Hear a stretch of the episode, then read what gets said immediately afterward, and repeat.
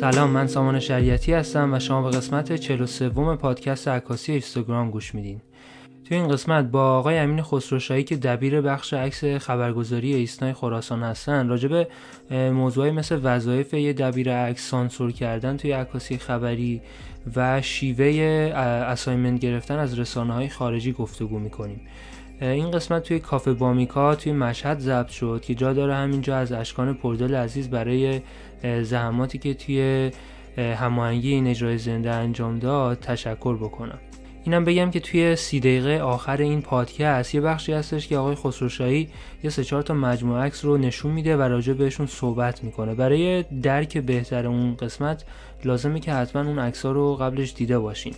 به خاطر همین من این عکس رو از ایشون گرفتم و توی سایت خودمون به آدرس histogrampodcast.com گذاشتم. و اگه برید اونجا می‌تونید عکس رو ببینید و بعدش بیاید اون قسمت آخر پادکست رو با دقت بیشتری گوش بدید. اینستاگرام.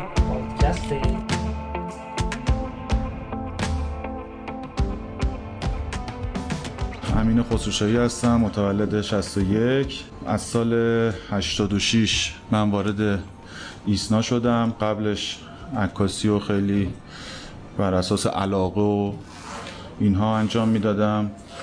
آنالوگ کار کرده بودم. از دوربینی که بابام بهم داده بود هدیه داده بود. یه چیزایی بلد بودم و خب یه در واقع نمونه کار دادم به ایسنا وارد ایسنا شدم. سال 86 و تا سال اواخر سال 91 دیما حدودا. ایسنای مشهد بودم. به خاطر یه سری تغییراتی که اتفاق افتاده بود خب مجبور شدم که برم ایسنای تهران. از سال 92 تا 96 تهران بودم و بعدش باز پاسم به یه سری دلایل شخصی برگشتم مشهد و تا الانم که ایستای مشهد هستم. خیلی هم عالی. راجع به خود تعریف عکاسی خبری می‌خواستم صحبت بکنیم. که اصلا تعریف شما از این عکاسی خبری چی هستش و اینکه چه شاخه هایی از عکاسی خبری اصلا وجود دارن. این برای من یعنی بر اساس تجربه من و اون چیزی که دارم اونور می‌بینم یه مقداری تعاریف شاید معانیش فرق بکنه. به نظر من ما توی ایران خیلی خیلی سخت خیلی سخت و دست نیافتنیه این که یه نفر بتونه مدعی باشه که عکاس خبریه. آره اداشو راحت میشه در آورد چرا؟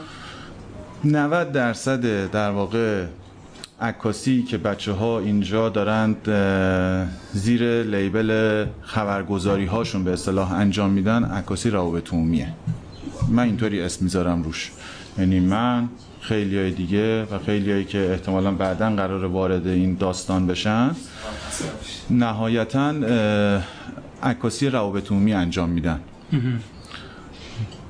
بچه های توی خبرگزاری ها به نوعی به خاطر تعریف اشتباه سیستم از کار رسانه و عکاس خبری اینکه به نوعی ما شدیم در واقع عکاس روابط اون سازمانی که داریم برنامهش رو پوشش میدیم منتها با لیبل خبرگزاری انجام میدیم.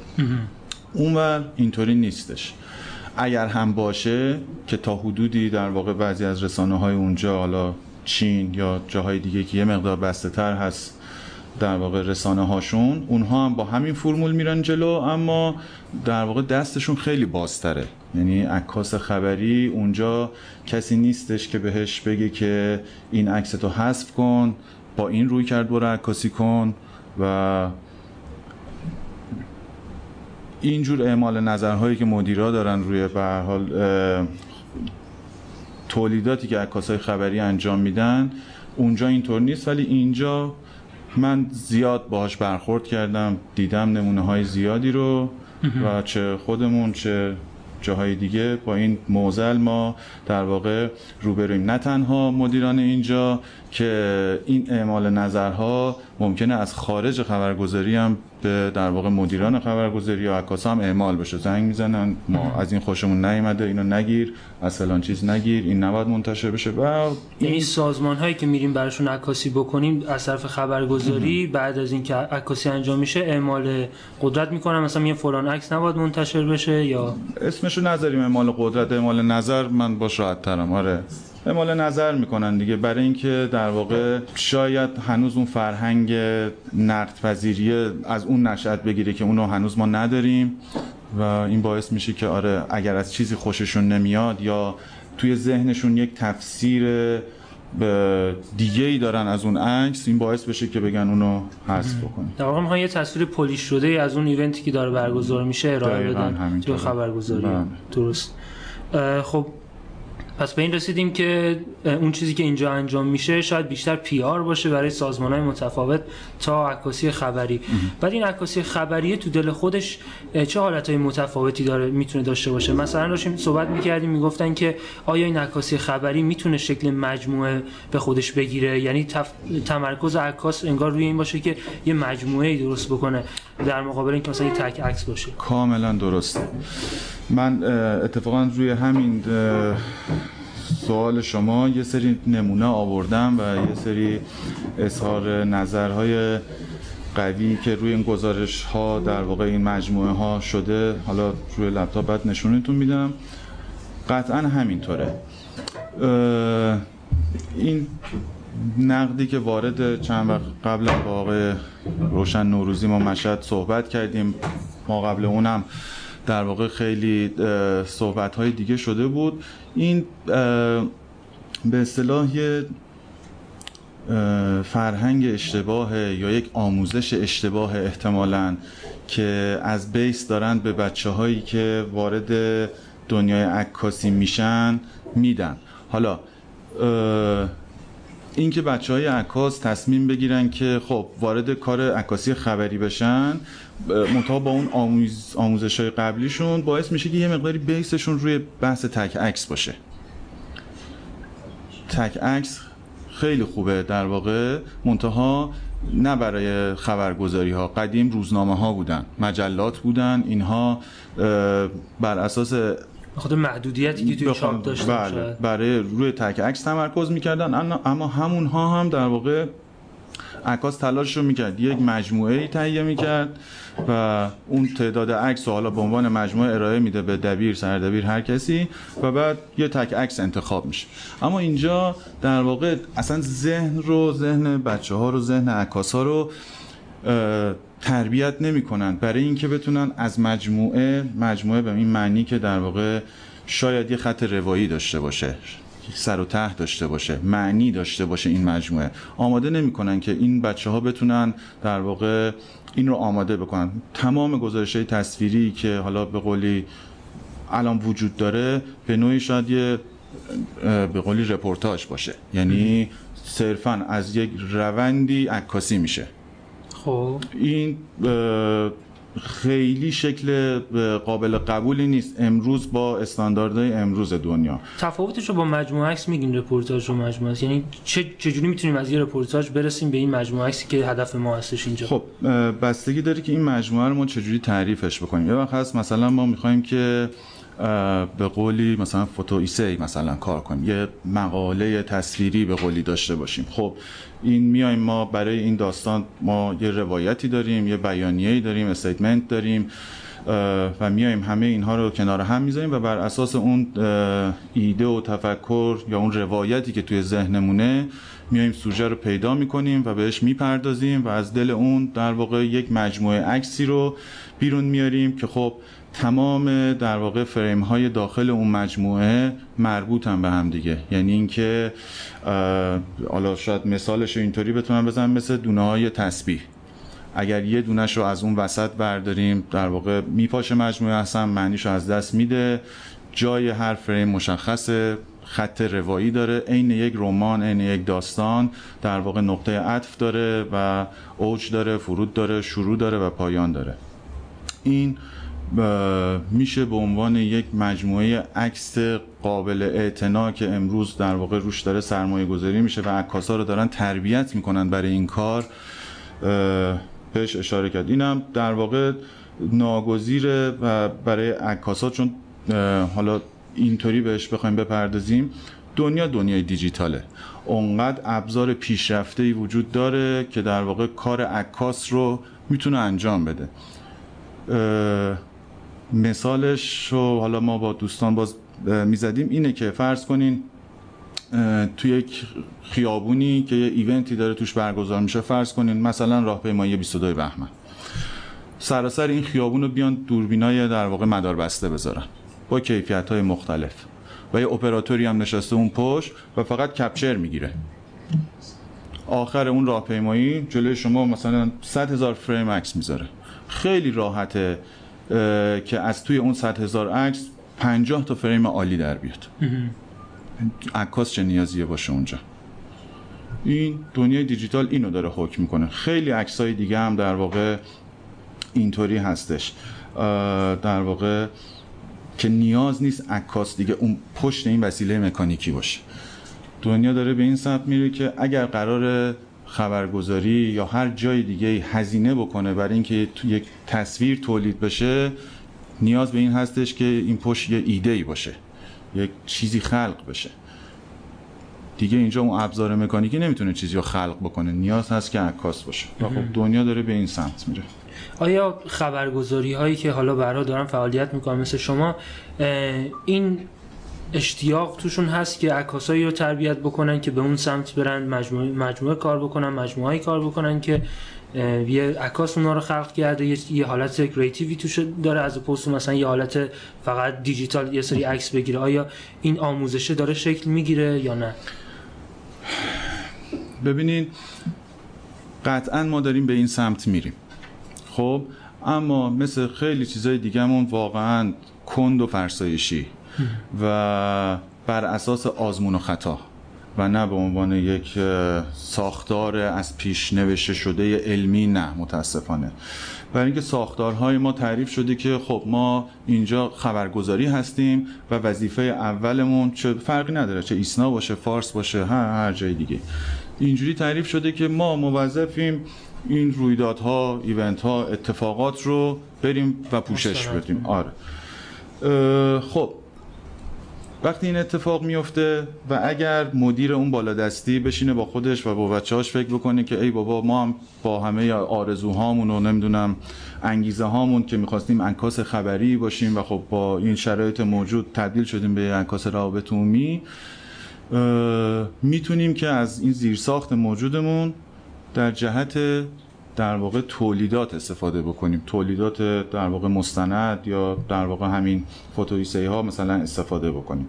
ایسنا که حالا من توش بودم و تجربه تهران به حال چند وقتی داشتم و اینها خیلی رو به جلو داره تو این قضیه حرکت می‌کنه و خود مدیرمون اونجا آقای فرج آبادی آقای آرش خاموشی حالا احتمالا بچه ها می‌شناسن رولای وحدتی مهدی قاسمی اینها همه بچه های در واقع با انگیزه با سواد و مشتاقن برای اینکه این اتفاق بیفته. و خب تو این چند ساله نمونه های خیلی خوبی هم داشتیم و با اینکه در واقع خبرگزاری وظیفش چیز دیگه یه چیزهایی رو ما روی خروجیش فرستادیم که خب خیلی ها رو اولش در واقع شوکه کرد که اصلا جای این گزارش روی ایسنا روی خبرگزاری روی خروجی خبرگزاری نیست. ولی خب ما پذیرفتیم ریسکش رو. و انجامش دادن تا امروز. جزئی تر بخوایم صحبت بکنیم وظیفه دبیر بخش عکس به نظر شما چی می‌تونه باشه در مقابل یه عکاسی که تازه شروع کرده و داره تو خبرگزاری کار می‌کنه؟ ارزم حضورتون فارغ از اینکه دبیر یک جایگاه رسمی داره و پاسخگو هست به اون برای عکس هایی که روی خروجی قرار می‌گیره به نهادهای مختلف فارغ از این مسئولیت ها دبیر به نظر من در درجه اول وظیفش اینه که عکاسش رو بشناسه سلیقش رو قابلیتهاش رو و استعدادش رو بتونه کشف بکنه. اگر غیر از این باشه و فکر کنه که خب عکاس هم مثل یک کارمنده و میاد اینجا و صرفا میره و یه برنامه رو میاره براش این خیلی به جایی نخواهد رسید. در واقع با در درجه اول خود آقای فرجابادی با کسایی که باشون کار کردم آقای قاسمی قبل از اینکه اونا سردبیر من باشن مدیر اداره عکس باشن یا در واقع مسئول فیلترینگ عکس من باشن اینها معلم من بودن. خیلی چیزهای زیادی من از اینها یاد گرفتم و این باعث شده که یه مقداری دیدگاه هم یا نگاه هم به این مقوله عکاسی خبری اینها عوض بشه و اینم تو همون فرایند در واقع حرکت رو به جلویی که تو سال تو سال قبل بهتون جواب دادم. به نظر شما روند یه assignment وقتی که وارد خبرگزاری میشه چی هستش توی تجربه شما؟ یعنی ابتدا چه اتفاقی میفته تا انتشار اون assignment به اصطلاح؟ خب ببینین assignment رو من جور دیگه برای خودم شناختم و تعریفش می‌کنم. وقتی که عکاس وارد یه خبرگزاری میشه دیگه assignment ی بهش پیشنهاد نمیشه. حالا نمی‌دونم تعریف شما از assignment دیگه. assignment اون سفارش کاریه که یک رسانه ای در واقع به یه عکاس احتمالا freelance میده. درست. اول عکاس باید خودش رو بشناسونه به دبیرها سردبیرها و در واقع کسانی که نشستن پای صفحه بندی مجلات و خب خبر این در واقع این خبرگزاری ها هم این assignment ها رو نمیدن. بیشتر در واقع مجله ها و روزنامه هایی این اسایمنت ها رو به عکاس ها پیشنهاد میدن که خب عکاس در واقع به قولی استف ندارن. عکاس است... که مثلا دائمی کار آره دائمی برشون کار بکنه ندارن. خب عکاس باید خودش رو بشناسونه به اونها. این هم فقط از طریقی اتفاق میفته که شما کارهاتون دیده بشه روی خروجی های مختلف. بهترینش هم اینه که شما سایت داشته باشین برای خودتون. هیچ در واقع دبیر یا سردبیر مجله ای نیستش که بیاد به نظر من سایت های ایرانی رو باز بکنه. مگر توی اتفاقای خیلی مهم خیلی مهم اگر باشه آره یه مثلا دبیر سردبیر خارجی میگه که خب این اتفاق اگه تو ایران افتاده من به نظرم فکر می‌کنم که ممکنه ایسنا این رو مثلا منتشر کرده. فقط در اون صورتی که میاد باز کن. غیر از این نه خیلی رجوع نمی‌کنن به تولیدات ما. ولی شما می‌تونید مثلا با شرکت تو مسابقات بین المللی توی سایت داشته باشین ارتباطاتی که دارین با دبیرا و سردبیرا پورتفولیوتون رو ارائه بدین بهشون خودتون رو بشناسونین. و توی یک زمینه کاری هم خب حتما تخصص دارین. یا در واقع عکاس معماری خیلی خوبی هستین یا کارهای مستند خیلی خوبی می‌کنین یا توی همین مقوله عکاسی مستند شما روی سوژه خاص تسلط دارین. مثلا ممکنه بحث مهاجران مثلا مهاجران که توی ایران هستن شما یه تسلط و ارتباط خیلی خوبی دارین. کارتون وقتی که تکرار میشه خب این دبیرا شما رو پیدا می‌کنن بر اساس در واقع اون به قولی مقاله ای که دارن برای مجلشون یا روزنامهشون هرچی به شما یه سفارش کار میدن. قیمتش هم بگم چقدره تو ایران؟ چرا که نه. روزی 350 تا 400 دلار در واقع این هزینه ای هست که می‌پردازن. منتها باید در واقع به قولی بصرفه براشون دیگه.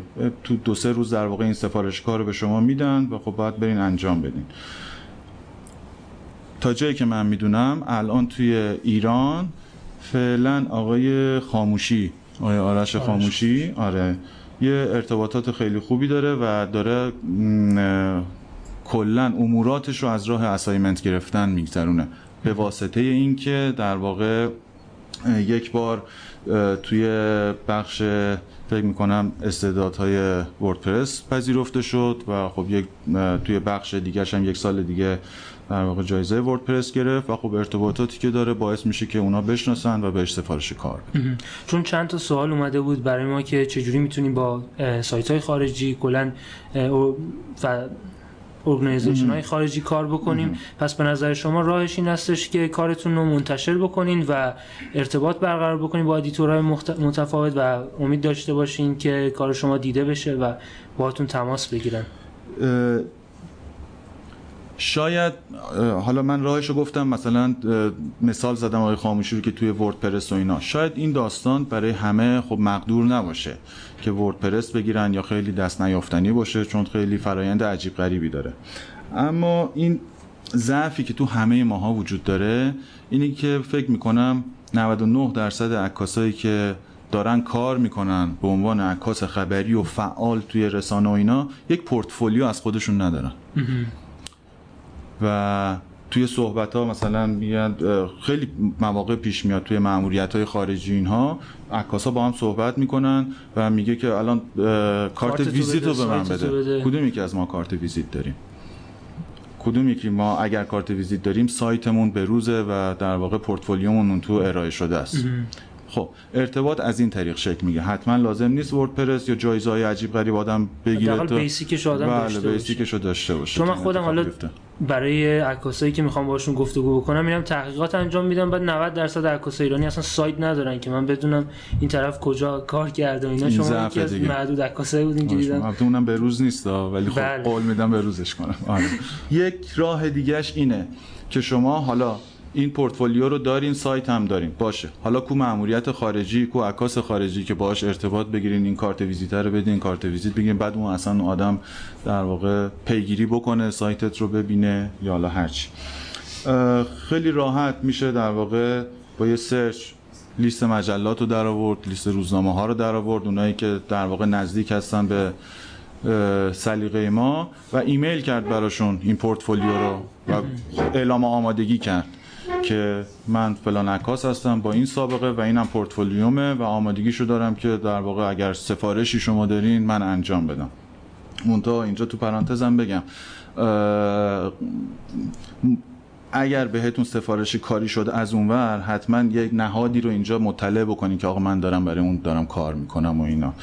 که بعد بگیرم ببرنتون من بی تقصیرم اینجا. چون آره یه مقدار این داستانای مملکت ما یه کمی پیچیده و عجیب غریبه و خب سفارشایی هم که اونا میدن روی موضوعاتی هست غالبا که حساسه.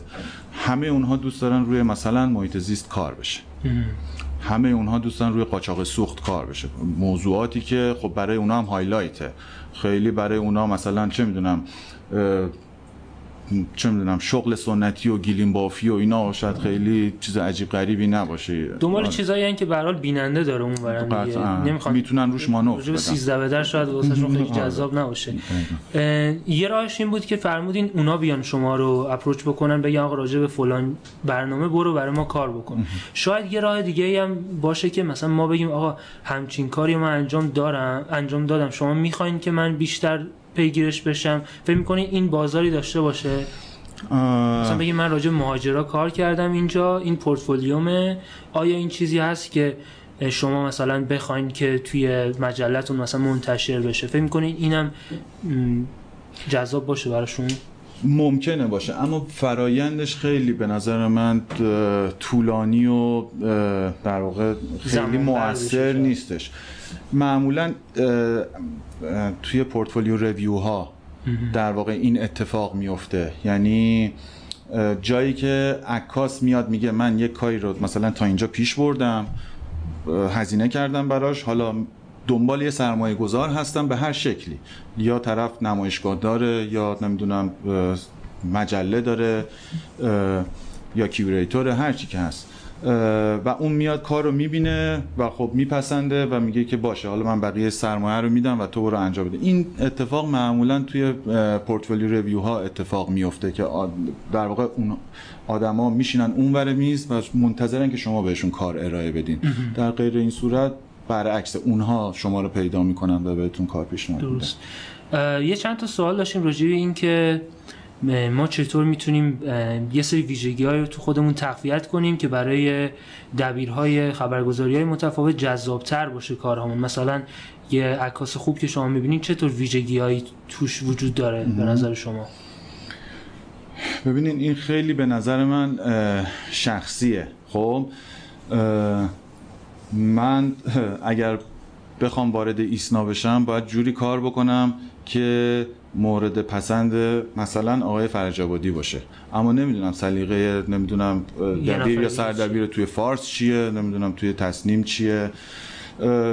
برای اینکه قائلم به اینکه در واقع دبیر و عکاسانش قبل از اینکه رابطه در واقع رئیس کارمندی حالا شاید به نوعی باشه رفیق باید با هم باشن دوست باشن همدیگر رو بفهمن. همدیگر رو باید بفهمن.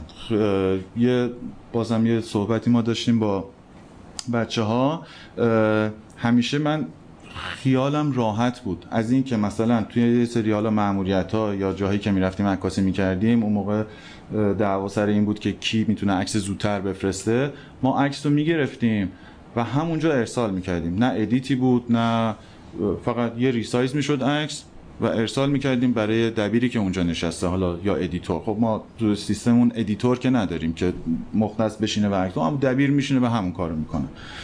و من خیالم راحت بود. این عکسی که من گرفتم دبیر من منو می‌شناسه. می‌دونه من منظورم از اون عکس چیه. می‌دونه تا کجا crop ش کنه. می‌دونه چقدر در واقع اصلاح بکنه این عکس رو. و خیالم راحت تر بود.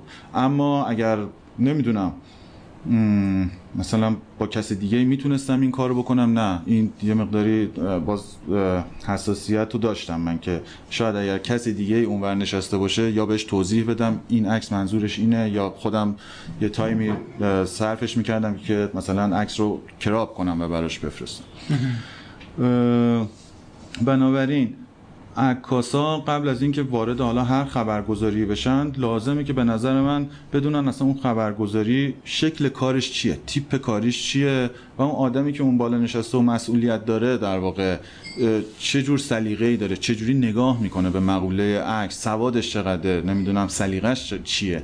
و اینا رو نگاه کنه و می‌تونه آدمش رو پیدا کنه دیگه. که شاید خیلی هم سخت نباشه می‌تونن برن خبرگزاری عکساش رو ببینن ببینن چطور عکسای منتشر میشه. صحبت کنن بله. متوجه خب این رابطه عکاس و دبیر چجوری شکل می‌گیره؟ بیشتر حالت مثلا آزمون و خطای تجربه است مثلا زمان بگذره بیشتر هم دیگه می‌شناسن. یا شورتکاتی هم هست که این راه سریعتر طی بشه؟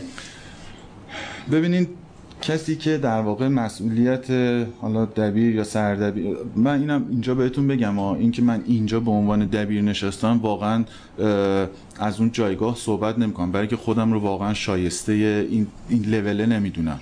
اینجا حالا بنابر در واقع حالا سابقه یا دوستی که داشتین حالا به ما گفتن آقا بیا اینجا این مثلا پوزیشن خالی رو بشین. پس این من راجع به خودم صحبت نمی‌کنم. اینه که دبیری که اونجا نشسته به واسطه سابقه ای که داره و کارش اینه که عکسای بقیه عکاسا رو می‌بینه بقیه عکسای خبرگزاری ها رو می‌بینه از یک برنامه با هم مقایسه می‌کنه و نه تنها ارتباطش با بچه های سرویس عکسش که خیلی چلنج داره با مثلا سردبیرای گروه اجتماعی مثلا سیاسی ورزشی اونا هم از این یه سری مطالبه دارن و این مجبوره که در واقع خوراک اونها رو از عکسای بچه هاش تعمین بکنه. میده بنابراین یه اشراف بیشتری داره روی مقوله عکس. و به نظر من شناختش نسبت به عکس خب خیلی قاعدتا باید که بیشتر باشه. نسبت به عکاسی که خب وظیفش صرفا رفتن به یه برنامه است و عکاسی کردن و اومدنه. بنابراین دبیر عکاسش رو بهتر می‌شناسه. یه کمی زرنگتر باشه می‌تونه در واقع بفهمه که خب این آدمی که داره میره این برنامه استعدادش توی چیه. عکاسی ورزشی رو می‌فهمه که این بهتر می‌تونه عکاسی بکنه. چرا من باید این آدم رو در واقع مستحلکش بکنم برای اینکه بفرستمش برنامه سیاسی. خب این آدم استعدادش رو برنامه مثلا ورزشیه یا برعکس. یا اینکه اصلا این آدمی که خب دوست داشته و اومده توی خبرگزاری وقتی که ذاتا شخصیتش اینطوری که خیلی دنیای سیاست رو نمی‌شناسه. بهش بگی آقا مثلا امروز شهردار اسمش چیه؟ نمی‌دونم شهردار دیگه مثلا. یا نماینده شهرتو می‌شناسی؟ مثلا بگه نه نمی‌دونم. خب این آدم اصولا خیلی در واقع بیس عکاس خبری شدن نداره. عکاس خبری قبل از اینکه عکاسی خبری باشه به نظر من باید آدم سیاسی باشه. بشناسه روابط و اتفاقات و اینها رو برای اینکه بتونه بعد پیش بینی کنه و دنبال لحظه ها باشه. شاید اون آدم خیلی آدم موفق و مناسبی باشه برای اینکه بهش برنامه بدی و سوژه بدی بگی برو مثلا فلان سوژه رو برو عکاسی کن و کار تولیدی بیا این رابطه ای هست که دبیر با بچه هاش می‌تونه برقرار بکنه. از اون طرف به نظر من تنها عاملی که می‌تونه این رابطه رو تقویت بکنه اعتمادیه که بچه ها می‌تونن به دبیرشون داشته باشن. اعتماد کنن. درسته تو کار هر دبیری همینطور که ما با بچه های در واقع دبیرمون تو تهران و اینها همیشه دعوا بود اونجا. دعوا. من نقد داشتم به کارش بدون تعارف ولی اعتماد هم وجود داشت.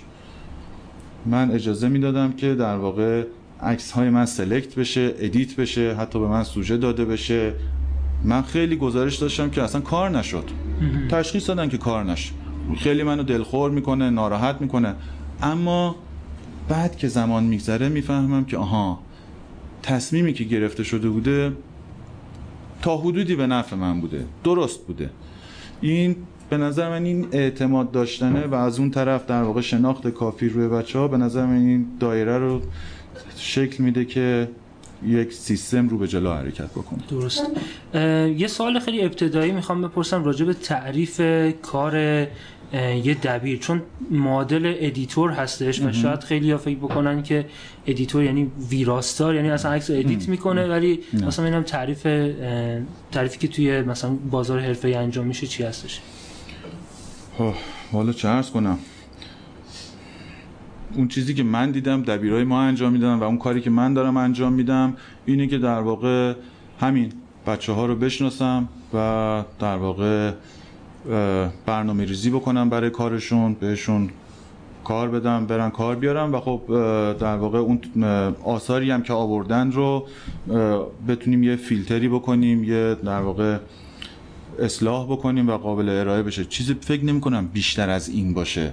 کار دبیری. دبیر همون عکاس خبری که فقط یه مقداری به نظر من تسلطش و شناختش شاید به خاطر تجربهش بیشتر باشه روی این حوزه. بیشتر از این فکر نمی کنم چیزی من نمی‌دونم. متوجهم. بحث راجع به کار انجام دادن کار برای سایت های خارجی شد. چند روز پیش دیدم خانم فاطمه بهبودی راجع به مجموعه اعدامشون نوشته بودن که من اون سال که این عکاسی کردم ترجیح دادم که برای جایی نفرستم به خاطر اینکه شاید فکر می‌کردم تصویر بدی نسبت به کشورم توی خبرگزاری های خارجی نشون بده. بعد نوشته بودن که بعضی ها این کار رو انجام دادن و جایزه بردن و نتیجهش رو دیدن. به نظر شما اصلا وظیفه یه عکاس این هستش که خودش رو سانسور بکنه بگه آقا این تصویری که من دارم می‌گیرم چه تأثیری می‌تونه روی جامعه من بذاره؟ یا اصلا وظیفه عکاس این نیست وظیفش مستند کردن اون چیزی هستش که تو جامعه داره اتفاق میفته. و حالا نتیجهش هر چیزی که می‌خواد بشه بشه. ببینین این خیلی تصمیم شخصیه به نظر من. این خیلی تصمیم شخصیه و اصلا هم کسی که این تصمیم رو می‌گیره یا تصمیم مقابل این رو می‌گیره به هیچ عنوان هم نمیشه بهش نقد کرد یا خورده گرفت. آره. شخصا برای من این وسط بحث اخلاقی این داستان خیلی مهمتره. خیلی مهمتره. یه مثال می‌زنم براتون. قبل از انتخابات 88 وقتی که آقای احمدی نژاد توی این برنامه های در واقع تبلیغاتی خودش می اومد و خب ما می‌رفتیم برای پوشش و اینها خب من شاید به واسطه حالا گرایش شاید مثلا سیاسی یا علاقه ای که داشتم به مثلا اون یکی مثلا نامزد انتخابات جوری عکاسی می‌کردم از این آدم که دلم می‌خواد. یعنی آره. آره خیلی عکسام شاید شبیه کاریکاتور از این آدم. و امروز که مرورش می‌کنم اعتراف می‌کنم که اشتباه کردم که این کارو کردم. در واقع من وارد بازی شدم که خیلی توش اخلاق حاکم نیست. عکاس خبری به نظر من نباید خیلی وارد قضاوت بشه. خب؟ و اگه اون کار کرد یه مقداری منافع کلی کشورش مثلا تو این شکل عملکردش حاکم باشه. نه هر جوری شما می‌تونین عکاسی بکنید ولی من معتقدم در درجه اول اخلاق. حالا این مثال اعدامی که شما می‌زنین ببینین توی در واقع این مسابقات عکاسی که اونور داره اتفاق میفته نمیشه انکارش کرد به هیچ وجه.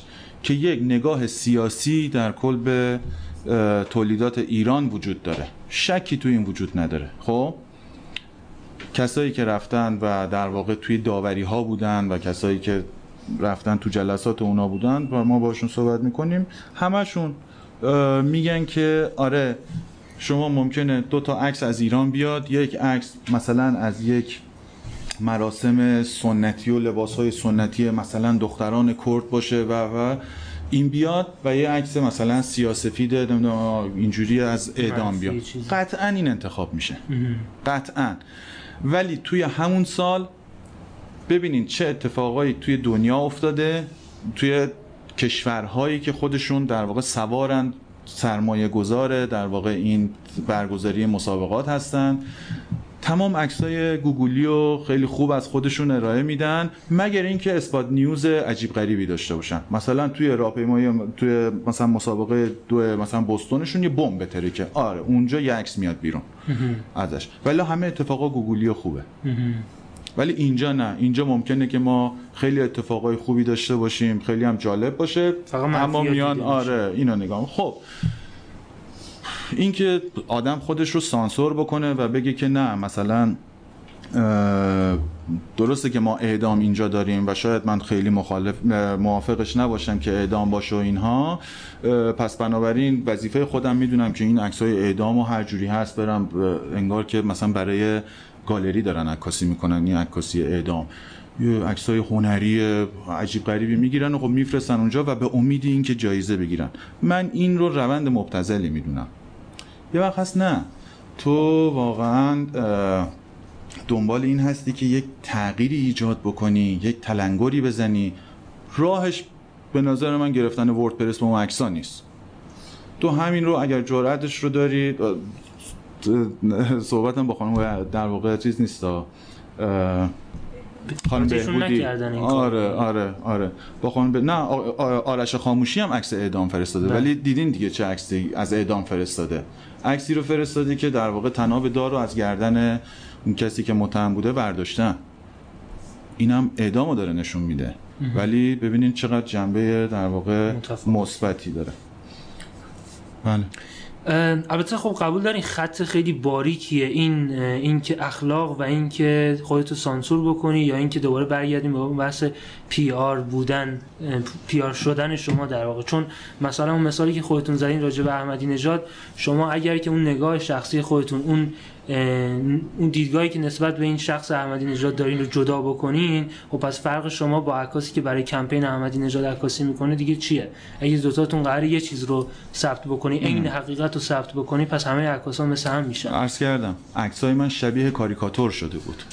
یه خیلی از اون آره خیلی دور شده بودم نه؟ شما ده تا عکاس اگر از همین سالن عکاسی بکنن ده تا عکس متفاوت میاد بیرون. ولی یه نفر می‌تونه با فیشای بیاد از دماغ من عکس بگیره ولی یه نفر می‌تونه جور دیگه ای که مثلا از مثلا خصوصی خوشم نمیاد مثلا یه جور دیگه عکس بگیره. ولی کاریکاتور نباشم حداقل. این داستانه خیلی متفاوته با هم. نه سانسور من به هیچ عنوان موافق نیستم. حتما هم نظر شخصیتون داشته باشین روی این قضیه و تلاش کنین که این نظر شخصیتون هم تقویت بکنین. اما از اخلاق خارج نشین. درست. به نظرتون تاثیر شبکه های مجازی و کلا اینترنت روی عکاسی خبری چیه؟ با توجه به اینکه کلی عکاس شهروند خبرنگار داریم و اینها آیا هنوز جایگاهی برای عکاس های خبری وجود داره؟ ببینید وقتی که صحبت از اینترنت می‌کنین و این گستردگی و ذریب نفوذ فضای مجازی تو دست یکی یکی از ماها یه اتفاقی میفته یک رقابت خیلی شدیدی پیش میاد برای اولا ارسال سریع اتفاقها. خب؟ توی این داستان بحث حمله تروریستی توی اهواز خب؟ یه اتفاقی افتاد. من نشسته بودم من مسئول یکی از بخشای مدیای اسلام هستم خب و عکس‌ها رو منتشر می‌کنم. داشتم تلگرام رو چک می‌کردم و دیدم که گفت حمله اتفاق افتاد. کمتر از سه دقیقه بعد ایسنا عکس داشت. کمتر از سه دقیقه بعد. عکس موبایلی بود ولی. پنج تا 6 تا عکس موبایلی. کج و معوج با اون کراپ در واقع 4 به 3 و لک دستم روی این لنزه بودش اصلا حالت استرس توی عکسا بود. ولی اونها اول بود. 45 دقیقه بعد اولین خبرگزاری رسمی بعد اولین عکس رسمیش رو ارسال کرد. تو این 45 دقیقه همه خبرگزاری دنیا این چهار تا عکس رو خریده بودن و کار کرده بودن. اونجا دیگه بقیه در واقع عکاسا اگر بحث business business ش باشه باختن. این رو هم در واقع به نوعی ب... این رو هم این عکس هم خبرنگار اونجا فرستاده بود عکاس نبودش. خب؟ عکاسا عکساشونو می‌گرفتن. ولی اینکه بعدا بیان به RAM reader برسن و اینترنت پیدا کنن و بفرستن اینا کار تموم شده بود. اینترنت این داستان رو در واقع به وجود میاره که اگر اتفاقی توی شهر بیفته قطعا شما به عنوان خط اول نیستین که به اون حادثه می‌رسین شما تو خوشبینانش اینه که توی در واقع موج دوم به اون داستان می‌رسین قبل از اینکه برسین تو تلگرام می‌بینین این خبر مثلا این کانالایی که خبر مردمی در واقع عکس منتشر می‌کنن همه دارن اون تصویر و اینا. و خیلی موقع ما از رو اونا تازه خبرگزاری می‌فهمیم که اه فلان جا مثلا تصادفی شده یا آتش سوزی شده اینها. این داستان باید که یک زنگ خطری در واقع برای عکاسای خبری به وجود بیاره. قطعا شهروند خبرنگار هیچ وقت نمی‌تونه کیفیت آثارش مثل عکاس خبری باشه ولی سرعت عملش قطعا بیشتره. و باید ببینین که خب معمولا خبرگزاری میان جذب می‌کنن دیگه شهروند خبرنگارا رو آموزش میدن و میگن که باشه تو مثلا تهرانی دوازده منطقه مثلا فلان قد منطقه داری تو هر منطقهش نمی‌دونم دو سه تا شهروند خبرنگار جذب می‌کنه راننده تاکسی موتوری مغازه‌دار فرقی نمی‌کنه کی باشه. و میگه آقا تو اگه چیزی دیدی مثلا چیز بود برای من عکس بگیر بفرست بابتش هم مثلا فلان قد بهت میدم. خیلی از در واقع خبرگزاری دنیا این, این تیپی دارن کار می‌کنن و آموزش میدن و هزینهش هم به مقدار خیلی پایینی حالا حساب کتاب می‌کنن که براشون بصرفه و دارن مقابله می‌کنن یعنی خودشونو میرسونن به این داستان سرعت جنگ سر... ارسال سریع آثار. و ما اگه نتونیم این کارو بکنیم چند سال دیگه با این کیفیت موبایل و سرعت اینا میبازیم قطعا. خب توی دنیایی که دیگه اندازه مگاپیکسل عکس شما شاید خیلی مهم نباشه صاف بودنش مهم نباشه. همه این چیزا مهم نیستن. چجوری عکاس خبری می‌تونه خودشو توی لول بالایی نگه داره؟ چه کارهایی لازم انجام بده که خودشو بروز کنه با این دنیا؟ ببینیم قطعا کیفیت مهمه. یعنی هیچ وقت یک مجله در واقع نمیادش از یک عکس بی کیفیت کج مثلا استفاده wire ها چرا؟ خبرگزاری ها به واسطه اینکه میفروشن اون عکس رو لحظه ای و در واقع highlight خبر ایجاد می‌کنن و business شون از این راه اونها شاید. ولی در واقع مطبوعات یا رسانه های مکتوب که به نظر من عیار در واقع عکس و دیسیپلین مختص خودشون رو دارن اینطوری استفاده نمی‌کنن معمولا. منتظر میشن چون اونا برای اینکه لحظه ای که کار نمی‌کنن. آره. اونا منتظر میشن تا یک اثر یک عکس با کیفیت شسته رفته مورد پسند خودشون در واقع منتشر بشه و اونو بخرن و حالا استفاده کنن و چاپ کنن و به پولش برسن. و اونجا اگر که عکاس باز هم نتونه رقابت بکنه توی بحث سلیقه بروز اینکه اوکی شما یک برنامه رو میری ولی اینکه ندونی خب امروز استانداردهای مثلا عکاسی پورتره چیه ندونی به عنوان یک عکاس خبری اون لحظه خوب رو چطوری شکار بکنی کجا واستی و نتونی از دلش یه عکس خوب در بیاری خب قطعا عقب میمونی از بقیه عکاسا و اون عکس تو خریداری نخواهد داشت. راه بهتر کردن این چیه؟ همین دیدن عکسای خارجی یا چجوری میشه این دیدمون رو بهتر بکنیم؟ قطعا یکی از بهترین راهاش اینه که از منابع خیلی موثق و استاندارد که امروز دارن کار می‌کنن آدم عکس ببینه. خیلی سایت ها هستند. و دارن کاراشون رو ارائه میدن کارهای خیلی با کیفیت هم ارائه میدن و صحبت کردن ارتباط داشتن و عکس دیدن خیلی اینها می‌تونه در واقع کمک بکنه. ولی تنها راهش همینه به نظر من. بحث اینکه توی عکاسی خبری خب ما ضعف روایتگری داریم به نظر من. خب همونجور که بهتون گفتم من فکر می‌کنم تا چند سال دیگه نسل در واقع عکاسای خبری که صرف فقط به کپچر کردن همین یه اتفاقی که می‌بینن همون چیزی که می‌بینن و اسکن می‌کنن به قولی. تموم میشه. نسلشون منقرض میشه. انشالله که منقرض شه. خب اما عکاس خبری این اجازه رو داره و این حق رو داره که روایت خودش رو از اون چیزی که می‌بینه ارائه بده.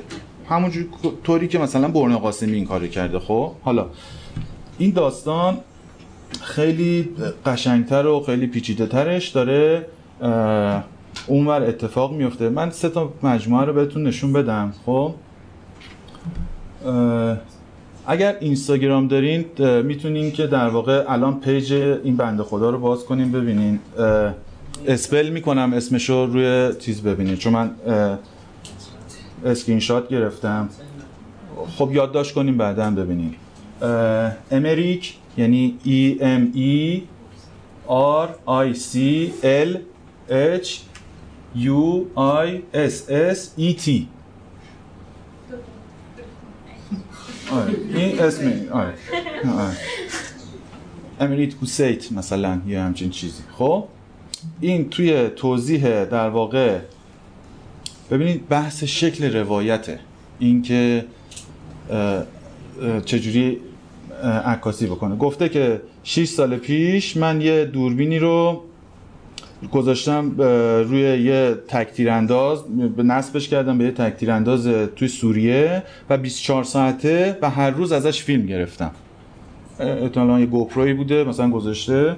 و بعد گفته حالا تو ادامه این پیج من من دارم هی این کپچرهای مختلف از این فیلم رو می‌بینم و کپچر می‌گیرم و ارائه میدم بهتون.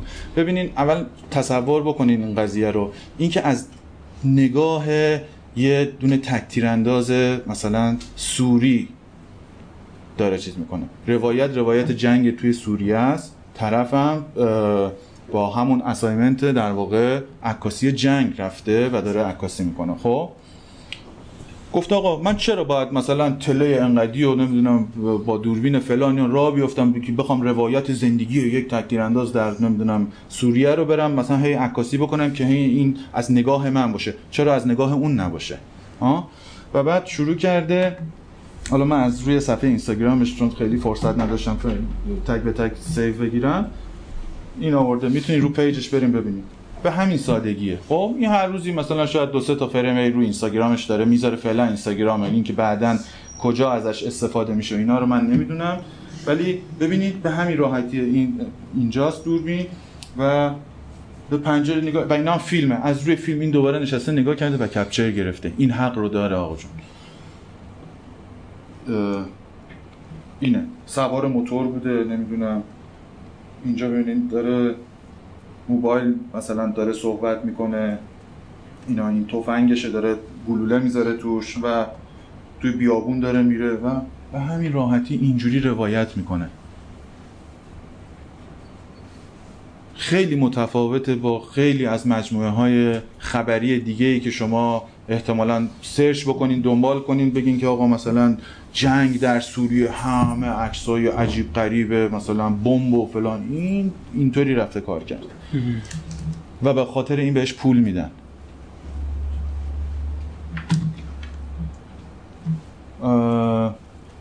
و همین متفاوت بودنه باعث شده که بیشتر از همه دیده بشه اصلا.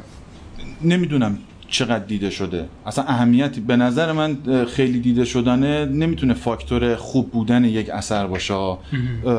ممکنه ده نفر اینو ببینن از اون ده نفر نه نفر بگن اه نمی‌دونم. ببینید من دارم نظر شخصی مراجعه به این میگم. من کیف می‌کنم اینو می‌بینم. چون توش ایده است و جسارت انجام کاره و یه فکر نوعه. ادا نیست. ادا نیست. شما خیلیاتون دیدین مثلا توی م... توی مصر رو نمی‌دونم آفریقا و اینا دیدین دیگه. این عکاسای خبری رو چون آدمای گرونی هم هستن احتمالا حقوقای آنچنانی میدن و اینها. توی یک توری اینا رو می‌برن که منطقه جنگی رو ببینن. خب بعد حتما دیدین اون اکثر دیدین توی کجا بود؟ توی آمریکای جنوبی که در واقع آمریکای جنوبی که زلزله هایتی هایتی. خب.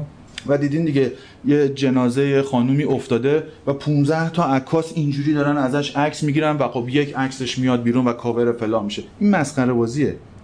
این که عکاسی خبری نیست این که این business اسمش. این business. برای اینکه به صورت fake به صورت یک هیجان الکی مثلا مخاطب و تحت تاثیر قرار بدی برای اینکه آ ببینین اینجا اینطوری. نه اون 15 نفر که دارن از این جنازه عکس می‌گیرن سی تا آدم مسلح دارن از اینا محافظت می‌کنن. با مینیبوس با هواپیما اومدن لوجستیک کامل آوردنشون توی منطقه. این جنازه رو هم 24 ساعت دست نزدن ها. گفتن بزن این عکاسا بیان عکس بگیرن بعد برن و توریستن تا عکس خبری بیشتر. آره بیزنسمنن توریست واقعا کلمه معتبریه. این کار مبتذله به نظر من. و خب این آدم نه. این آدم نه. شاید خیلی ایدهش رو راحت و بدون ادعا داره انجام میده و ارائه میده و من منتظرم که بعد ببینم از تو این چه مجموعه میاد بیرون. خب حالا این کار انجام شده نفر بعدی که همین ایده رو اجرا بکنه به نظرتون به همین میزان جذاب هست یا نه؟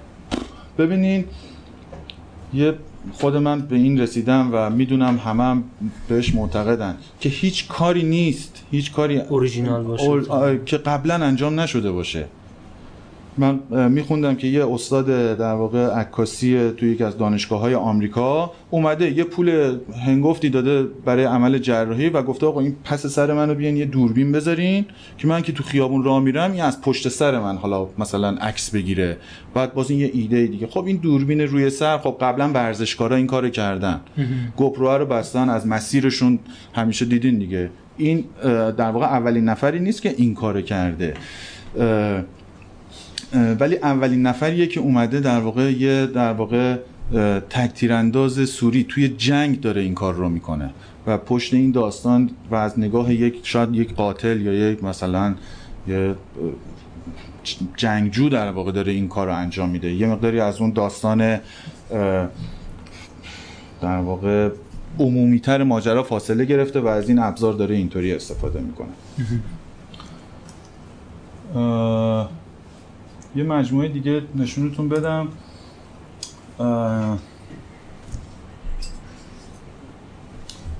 ریچارد موسه نمی‌دونم شما باز انگلیسی یا موزه مثلا موسه احتمالا بهش میگن.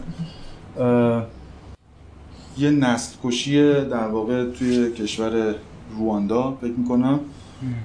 توی آفریقا. خب این کاش روی این می‌تونستیم ببینیم ولی این صورتی ها و قرمزا رو می‌بینیم توی تصویر. این آدم در واقع و باز هم بر اساس همین اسایمنت پول کلون می‌گیره و میره اینجا برای اینکه از این نسل کشی عکاسی بکنه. خب؟ همراه این آدم یک تیم خبری رفتن و هر کدوم دوربینشون از فرودگاه که پیاده شدن برداشتن رفتن یه سمت. خب؟ رفتن واسه خودشون عکسای سیاسفید عکسای نمی‌دونم چجوری فلان.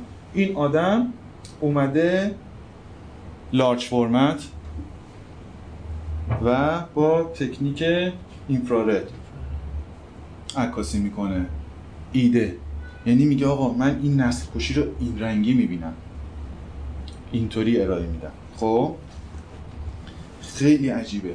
خیلی عجیبه. نمی‌دونم که در واقع چقدر شما می‌دونین این سیستم لارج فرمت چیه اون ابزاری که با خودشون می‌برن و اون تجهیزات و اینا چطوریه و چجوری در واقع اینا رو میچینن و عکاسی می‌کنن همه قطع بزرگ و با فیلتر اینفرارد و عین تابلو نقاشی از یه نسل کشی. حالا برین سرچ بکنین ببینین بقیه عکاسایی که در واقع توی این نسل کشی اونجا رفتن عکاسی کردن.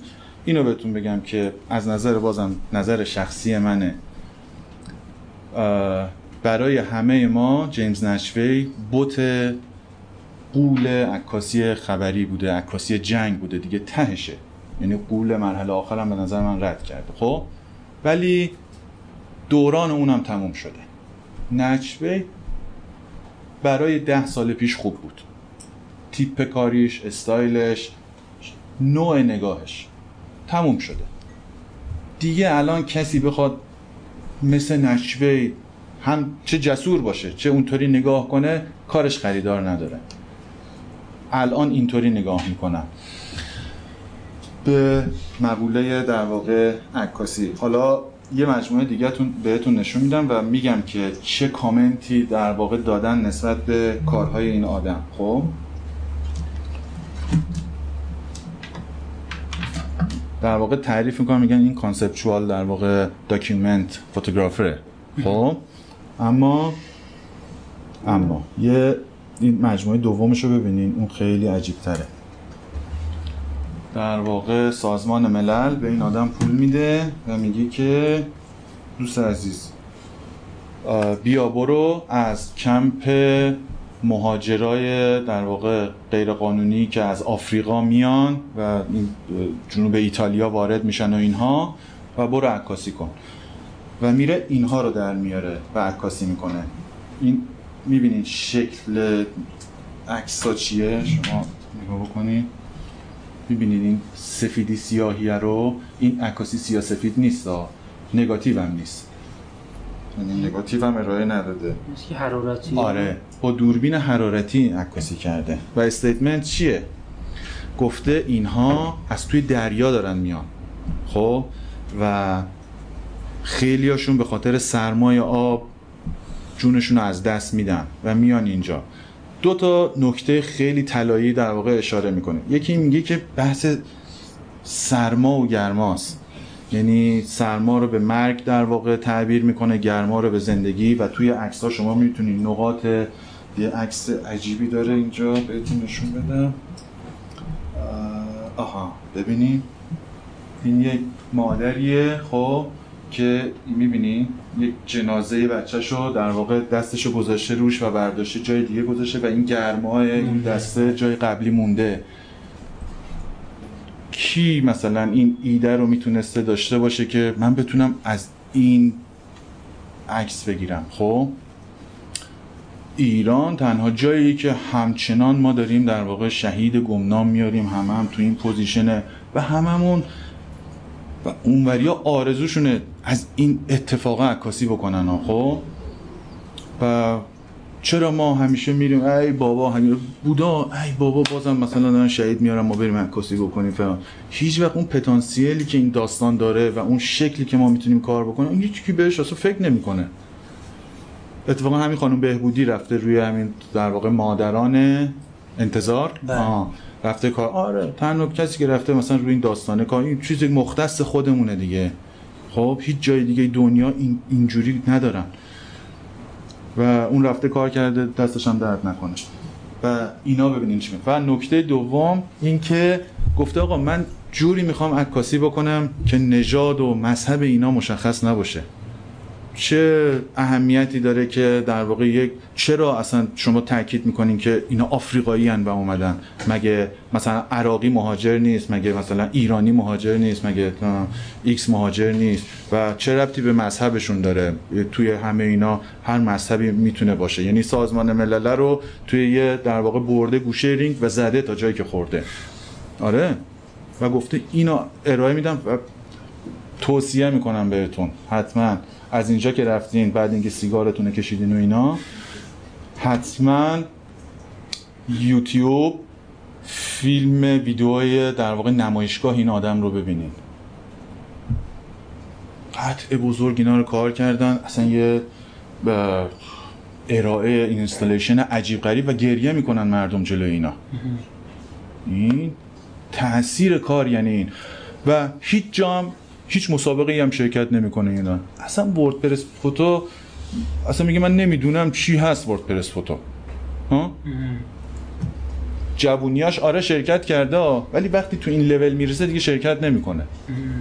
چون دیگه تاثیر گذاری کار خودش اصلا میگه این کار من اصلا چیزی نیست که تو رسانه اینو باید مردم پول بدن بیان تو نمایشگاه ببینن. دیوار انقدی مردم باید ببینن. این کار کار نمایشگاهیه.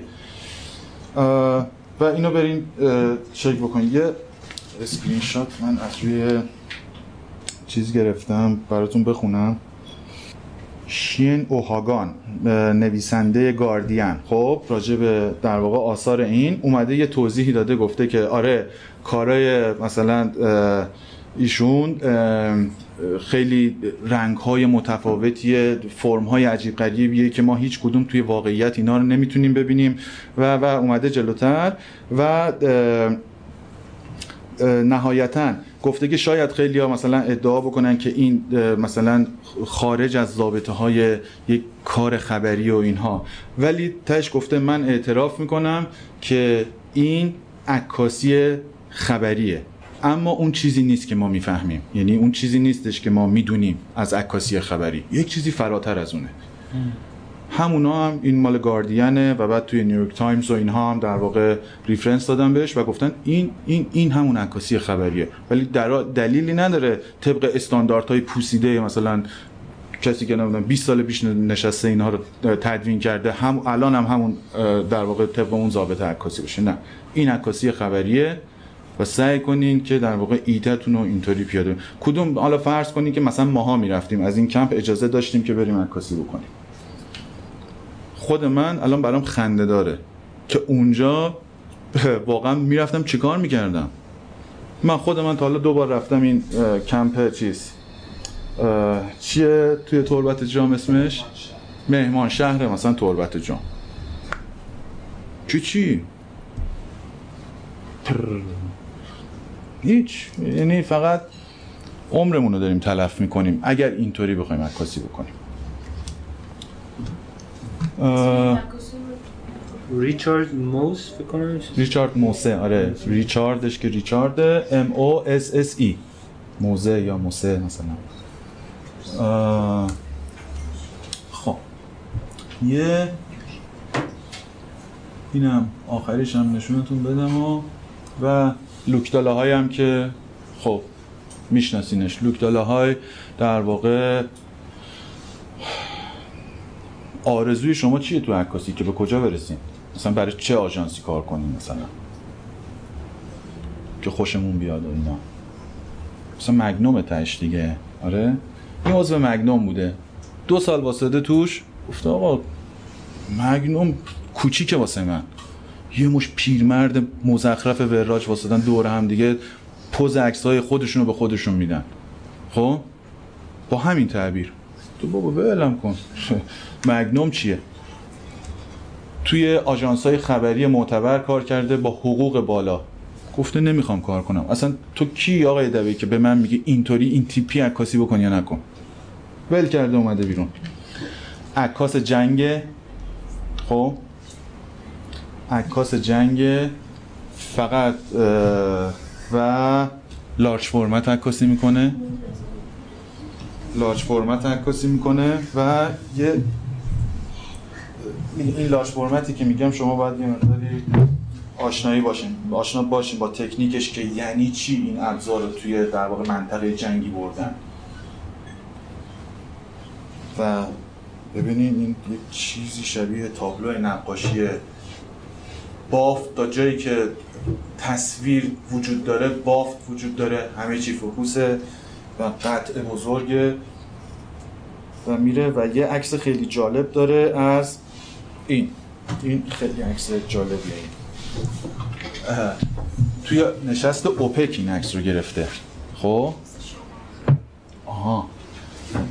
این عکس شبیه عکس شام آخره. دست بر غذا هیئت ایرانی هم نشسته پشته یعنی زنگنه است این رو که نشسته اینجا. خب؟ توی اوپک مثلا فرض کنیم که هر کدوم از ماها رو معمولیت می‌دادن که آقا با تیم مثلا زنگنه پاشیم بریم عکاسی خبری کنیم. حتما با یه دست و یه پای شکسته برمیگشتیم. انقدر که اونجا فضا پیچیده و عجیب غریب و تایم کم و عکاس زیاد و دعوا سر اینه که کی فلان بکنه اینا. گفته برو بابا دوربین رو گذاشته این پشت و این عکس گرفته با شکل شام آخر از اوپک. چه عکسی موندگارتر از این می‌تونه باشه به نظر شما؟ حالا بریم سرچ کنین عکس های اوپک. ببین چه عکس های مسخره میاد. همه به قولی تاریخ مصرف دارن. یعنی امروز که نشست تموم شد فردا اگه یک عکس از اوپک به هر کی ارائه بدین میگه به درد من نمی‌خوره. تاریخ مال دیروز بوده اصلا به من چه؟ امروز یه اتفاق دیگه است. ولی اینو چاپ می‌کنن روی دیوار هنرهای مثلا معاصر نیویورک هستش. اینجوری به مقوله خبر تاثیرگذاریش و شکل روایت نگاه می‌کنه. و اگر ما در واقع نتونیم با سرعتی که اونها با اون شتابی که اونها دارن در واقع میرن به این سمت حرکت نکنیم خب, خب نسل ما هم منقرض میشه و چیزی از همون نخواهد موند. و آها یه جالب امروز تو توییتر میگشتم. یه عکسی رو دیدم. حالا این دوتا عکس رو نشونتون بدم. ببینید حالا فارغ از اینکه عکس خبری خب اتفاقایی که میفته چه اهمیتی برای ما داره و اینها. ببینین این ترامپ داره مثلا برای آخه ما زیر ساختمون هم درست نیست. ها؟ هیچیمون درست نیست در واقع. از کدوم رئیس جمهورمون تو کل دوران بگیریم؟ ما یه عکس اینطوری داریم. یعنی تنها باشه این آدم. دورورش آدم اضافه نباشه. بعد زاویه درست. آره مثلا روحانی باشده رفته این کلسیوم کجاست؟ روم. رفته و اینا عکاسی کردن. وحدتی ها مثلا اینا هم باشون رفته بودن اینا. برو برو اینجوری رفته. با 24 اینجوری گرفته که مثلا واید باشه. بعد این اونجا رو داره نگاه می‌کنه. یه عکسی با نگیرش اصلا. بعد ببینید چقدر برای اونها مهمه. توی مثلا پر هیجان ترین و امنیتی ترین برنامه‌ای که دارن برگزار می‌کنن یه ساختاری رو میچینن برنامه ریزی می‌کنن برای اینکه این تصویره شکل بگیره. و این آدم میکارن اون بالا فقط برای اینکه این بیاد و یه عکسی همچین داشته باشه. خب حالا این عکس دومیه جالبه. اینم امروز دیدمش. این نماینده جدید فکر می‌کنم اتحادیه اروپاست که می‌خواست انتخاب بشه. ولی اینو فراموش کنین این فوکوس رو اینا ولی این این دوتا رو نگاه کنین. خب؟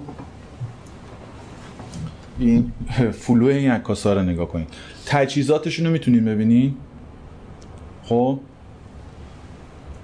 هر کدومشون سه تا body دارن چهار تا لنز. خب؟ بعد این یکی رو نگاه کنی یه GoPro هم بسته روی دوربین عکاسیش. خب؟ یعنی هیچ لحظه ای نیست که این آدم اولا برای اون ویدیوش حتما یه ایده ای داره. که داره مثلا ویدیو می‌گیره و نمی‌دونم فلان می‌کنه. و با اون تجهیزات رفتن تو. خب ما چقدر اولا آموزش می‌بینیم برای یه همچین مثلا اتفاقای اینجوری؟ بعد چقدر زیرساخت اینا داریم چقدر تجهیزات اینا داریم بعد چقدر حمایت میشیم؟ میگم ماها واقعا عکاسی خبری که اینجا داریم انجام میدیم یه تمرینیه شاید. یه فعلا داریم تمرین می‌کنیم که آها عکاسی خبری یعنی این. ولی واقعیتش یک چیز عجیب غریب تر دیگه است. که در واقع داره اتفاق میفته توی اون دور مذاکرات لوزان که من رفتم اصلا عجیب غریب بود. از ایسنا از هر رسانه یک عکاس ایرانی. یک عکاس رفته بود یه خبرنگار. خب؟ ولی شما مثلا AP, AFP, رویترز کمتر از 17 نفر آدم نداشتن. 17 18 نفر اینو با مینیبوس اینا رو جابجا می‌کردن. خب؟ بعد ما باید میدویدیم این مثلا یارو می‌رفت پایین عکس می‌گرفتیم فلان. بعد یه جایی بود کنار دریاچه مثلا ژنو اینا می‌رفتن راه می‌رفتن. من میدم یه یه سه چهار تا عکاس. با تله های 400 600 واسدن پشت پنجره هتل خب و شیفتاشون 12 ساعته عوض می‌شد. شب و روز. یکی رو به پنجره مثلا ظریف بود یکی رو به پنجره جانکری بود خب؟ و فقط توی 17 18 روزی که ما اونجا بودیم اینا منتظر بودن یک فریم عکس در بیارن از اون تو. و در آوردن آخر سر. که جانکری اومده بود این پردر زده بود آقا این رو به این و پنجره ایران بود این داشت نگاه همین تمام شده رفت. ما که میدویدیم دنبال این سرش از پشت بیزور بر نمیداشت. و ما الان من میشم مثلا آرشیفمو نگاه می‌کنم از در و دیوار و نمی‌دونم اصلا یک چیزای چرت و پرتی من عکس گرفتم میگم چرا من اینا رو گرفتم؟ که چی بشه بر عکس دپو کردم مثلا چه می‌دونم 40 گیگ عکس. آخه برای چی؟ که به چه دردی بخوره؟ یارو یه دونه عکس تا کل مذاکرات تعریفش تو همون هست. آره اونا خیلی حرفه‌ای تر خیلی با دیسیپلین تر اصلا میشینن تعریف می‌کنن. ما اونجا می‌رفتیم یه توی اتاق مذاکرات اتاق مذاکرات از این کوچیک‌تر باریکتر بود خب؟ و تمام پرده ها قرمز که این دفعه اول که می‌رفتی تو اصلا این دوربینه focus نمی‌داد. انقدر که نور کم بود و اصلا همه چی قرمز میومد بیرون. تو نمی‌دونستی کلوین چیه اونجا که. قبل اینکه به خودشون می‌دادن یه برگه می‌دادن یه کاغذ آچار. می‌داد گفت عکاس کجایی AP می‌داد بهش. می‌گفت تو می‌داد بهش. ایرانی برگام تمام شده بخشیم به ما نمی‌داد. خب؟ می‌داد بعد روش نوشته بود. جا رو نوشته بود. می‌گفت شما الان وارد اتاق میشین در فلش داشت می‌گفت شما میرین اینجا پشت این میز واسین فاصله رو نشون داده بود با صندلی ظریف و جانکری که روبرو هم واسدن. لنز 2470 پیشنهاد داده بود. اف فلان. بعد کلوین این اگر فلاش داری این. یارو همونجا رو کاغذ تنظیم کرد و اوکی و رفت تو هم واسه تر عکس رو گرفت. حالا آقای قایس دوباره دوباره. شیکن شیکن. حیثیتمون رفت اونجا آره آره.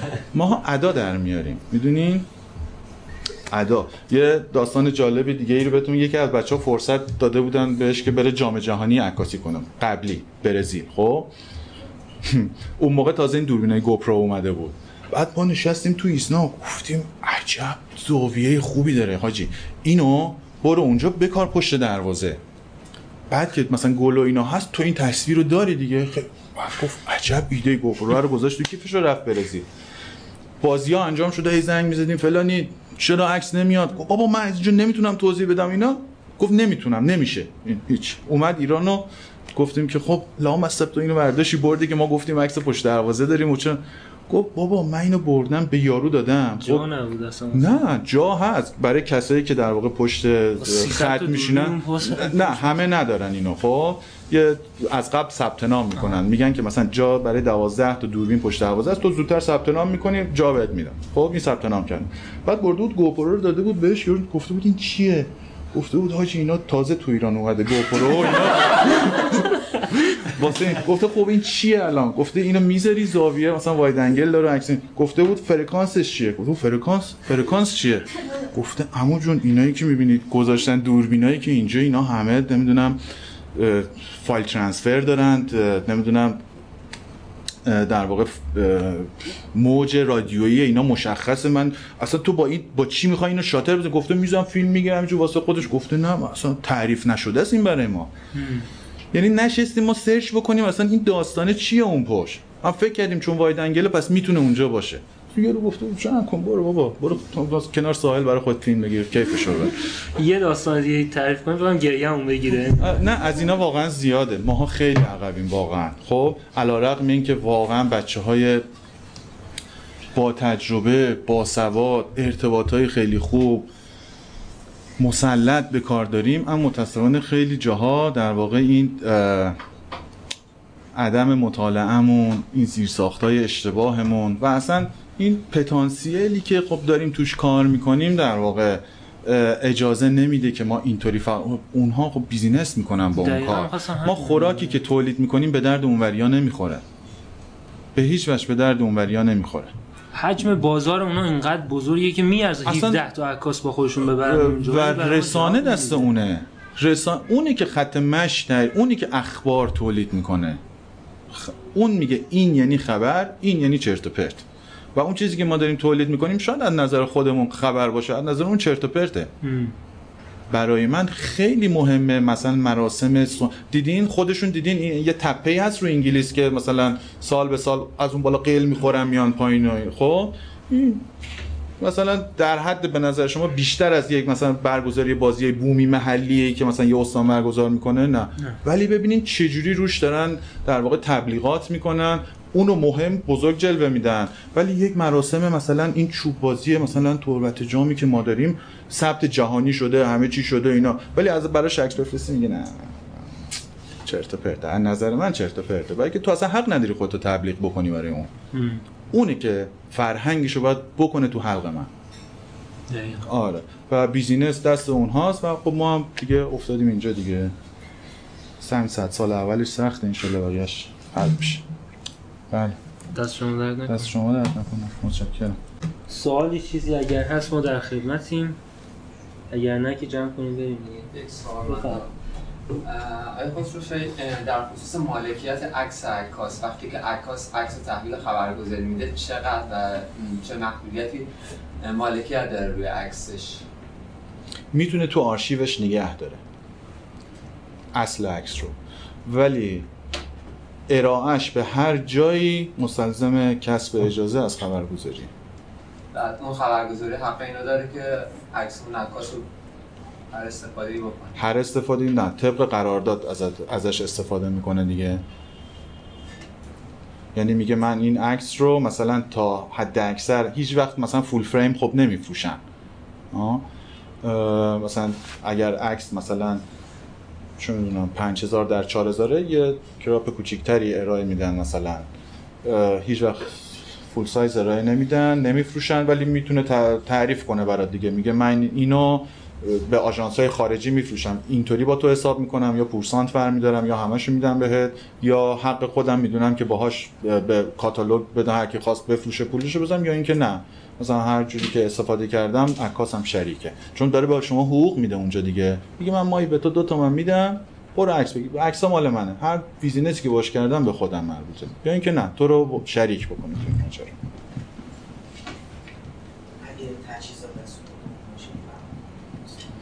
ببینی این داستانم فقط اینجاست.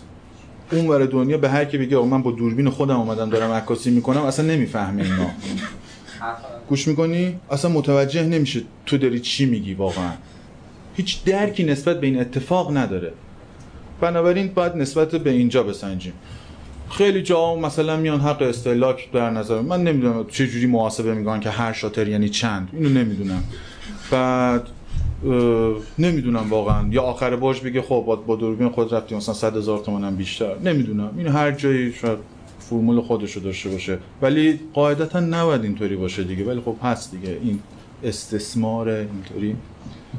آقا برین پیج پتسوزار هم ببینین. دارینش دیگه حتما ها؟ این عکاس عک- عکاس اوباما. اوباما آره.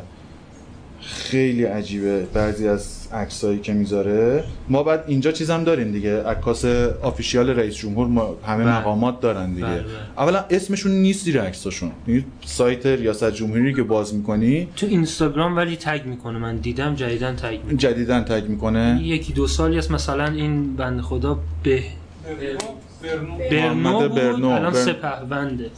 خب سه چهار تا عکاس داره ریاست آره. جمهوری. خب ولی مثلا اسمشون نیست بعد هیچ جایی اجازه انتشار ندارن. بعد آره آره. آره. بعد حالا انتشار هم که میدن عکسای اینجوری خط کشی شده. انگار که این رئیس منه. باید ببینه من واسه خوشم. بعد بریم عکسای پتسوزا رو ببینیم. مهم. آره. الان کتاباش اصلا یه کتاب در آورده از عکساش و خود کتابه انگار یه اثر هنریه. انگار اینجوری نیست که شما آره. روابط عمومی رئیس جمهور بودی. آره. اصلا عجیب غریبه. و بعد ببینین اونها در مورد همین رسانه عکس رو چجوری فهمیدن. صحبت می‌کردم عکاس این این عکسه که بهتون نشون دادم از ترامپ گرفته از تون راه روه این عکاسش تو لوزان بود. باهاش صحبت می‌کردم و اینا که چجوری آزادی عملتون اینا. گفت اونجا اگر جز پروتکله.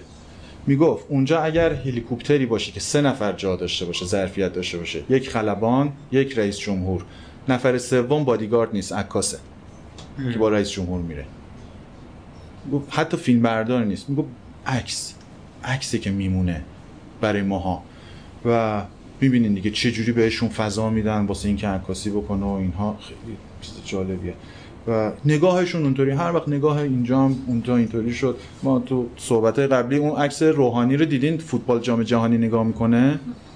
کراپ اینطوری زده که تلویزیونی این گوشه کادر باشه. بعد چون جا نداشته دیگه روحانی اینجا نشسته بوده.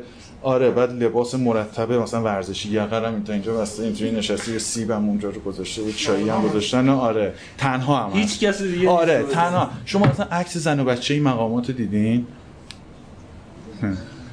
اونجا ببینید چه جوری دارن عکاسی می‌کنن و هستن و جزء مقاماتن و, و میرن و شکل نگاه دیگه. اصلا خب شاید جامعه ما فرهنگ ما اینه. شاید شاید منم خوشم نیاد خیلی ها مثلا چه می‌دونم من با زنم دارم راه میرم عکس بگیرن اینا. ولی اون فرهنگش چون چیز دیگه یه نگاهشون هم در واقع بر مبنای همون تعریف میشه و همه چیشون هم از همون نشأت می‌گیره دیگه. این میشه عکاسیشون این هم میشه عکاسی.